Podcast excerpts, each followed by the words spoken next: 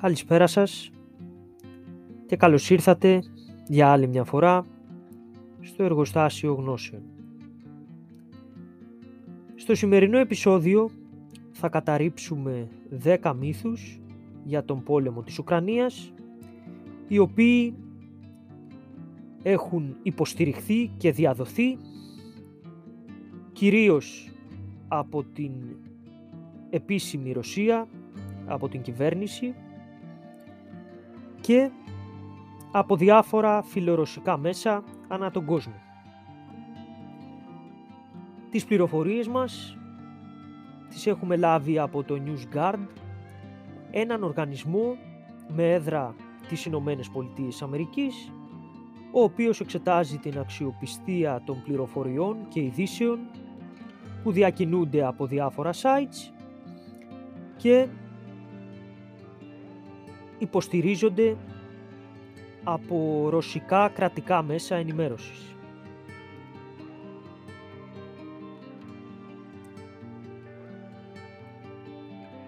Πρώτος μύθος. Ο ναζισμός βρίσκεται παντού στην Ουκρανία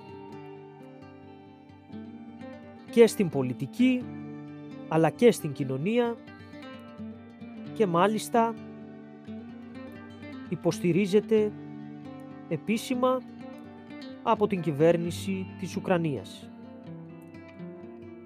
Η πραγματικότητα βέβαια είναι διαφορετική, καθώς στις τελευταίες προεδρικές εκλογές του 2019 το ακροδεξιό εθνικιστικό κόμμα Σβόμποντα πήρε μόλις το 1,6% των συνολικών ψήφων. Ο κόσμος λοιπόν έδωσε την απάντησή του. Παρόλα αυτά, η αλήθεια είναι ότι υπάρχουν νεοναζί στην Ουκρανία, αλλά αποτελούν μία ισχνή μειοψηφία. Δεύτερος μύθος. Η Ρωσία όταν εισέβαλε στην Ουκρανία δεν στόχευσε μη στρατιωτικές υποδομές της χώρας. Η αλήθεια είναι πως από τη δεύτερη μέρα της εισβολής, δηλαδή την 25η Φεβρουαρίου 2022, καταγράφηκαν τουλάχιστον τρεις επιθέσεις σε περιοχές αμάχων στην Ουκρανία από τον Ρωσικό στρατό ύστερα από την έκθεση της Διεθνούς Αμνηστίας.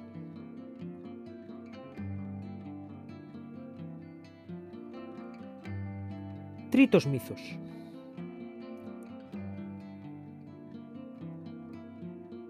Οι Ουκρανικές στρατιωτικές δυνάμεις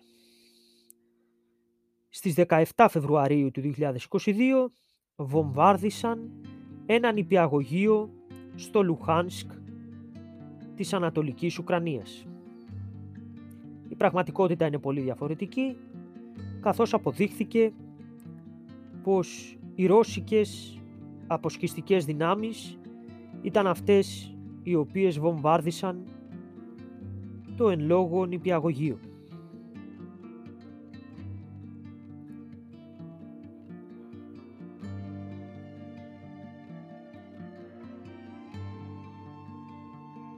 Τέταρτος μύθος. Οι ρωσόφωνοι κάτοικοι του Ντομπάς της Ουκρανίας έχουν υποστεί γενοκτονία. Σύμφωνα με το NewsGuard, η αλήθεια είναι πως ο Οργανισμός για την Ασφάλεια και τη Συνεργασία στην Ευρώπη δεν έχει βρει κανένα στοιχείο το οποίο να αποδεικνύει τη συγκεκριμένη θεωρία.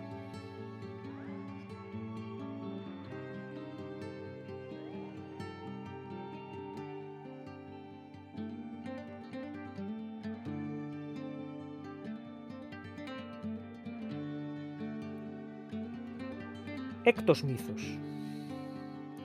Η σημερινή Ουκρανία δημιουργήθηκε εξ ολοκλήρου από την κομμουνιστική Ρωσία. Όποιος από εσάς έχει μια κάποια ιστορική γνώση ή έχει παρακολουθήσει το προηγούμενο επεισόδιο το οποίο ανεβάσαμε προ λίγων ημερών με θέμα Ουκρανία-Ρωσία ανά τους αιώνες, σύντομο ιστορικό χρονικό, θα γνωρίζει ότι αυτό δεν ισχύει. Τα δύο κράτη, η Ουκρανία και η Ρωσία, έχουν μία κοινή κληρονομιά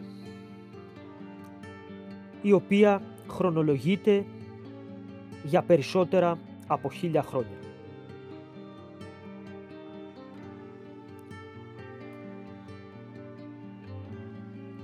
Έβδομος μύθος.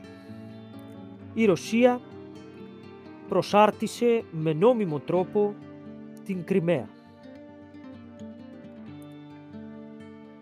Αυτό καταρρύπτεται από τη συνέλευση του ΟΗΕ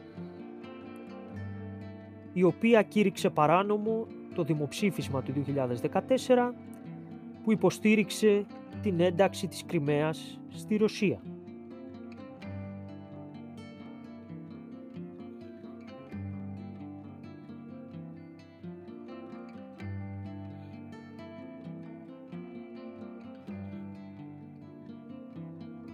Όγδοος μύθος Οι Ηνωμένες Πολιτείες Αμερικής διαθέτουν ένα δίκτυο εργαστηρίων με δύο όπλα στην Ανατολική Ευρώπη. Το News Guard υποστηρίζει πως οι ισχυρισμοί αυτοί βασίζονται σε μία παρερμηνία του προγράμματος μείωσης βιολογικών απειλών του Υπουργείου Άμυνας των Ηνωμένων Πολιτειών.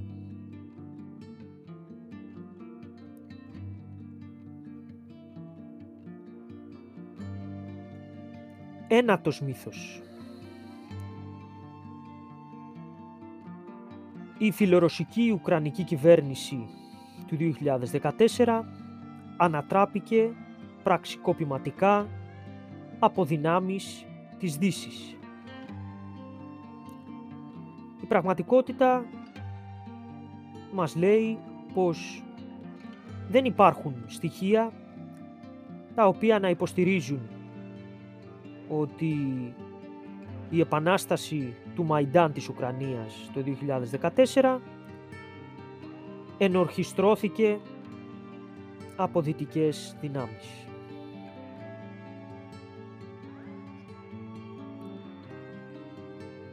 Δέκατος μύθος Στην Οδυσσό της Ουκρανίας υπάρχει μία στρατιωτική βάση που ανήκει στο ΝΑΤΟ. Η αλήθεια είναι πως η Ουκρανία δεν επιτρέπει ξένες στρατιωτικές βάσεις στο έδαφος της.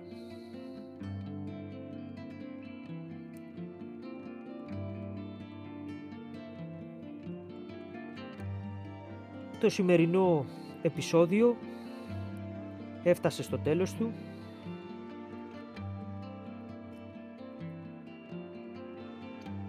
Αυτό που θα ήθελε να προσθέσει ο υποφαινόμενος από την πλευρά του. Στον ιονδήποτε είναι προβληματισμένος για όλη αυτή την κατάσταση.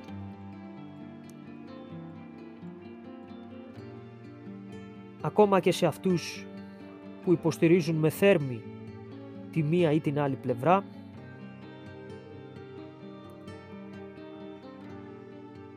Είναι να σκεφτούμε τους αθώους του κάθε πολέμου και δι του συγκεκριμένου που δεν είναι άλλους από τις οικογένειες, τα παιδιά, το προσφυγικό κύμα το οποίο έχει κατακλείσει την Ευρώπη ανθρώπους οι οποίοι δεν φέρουν καμία ευθύνη και από τη μία μέρα στην άλλη έχασαν τους δικούς τους, τις οικογένειές τους, τις περιουσίες τους και άλλαξε ολόκληρη ζωή τους. Πάνω απ' όλα αλληλεγγύη στον άνθρωπο. Μακριά από ιδεολογικά ή πολιτικά συμφέροντα. Να είστε καλά. Θα τα πούμε πάλι σύντομα όπου θα εγκαινιάσουμε μια νέα σειρά επεισοδίων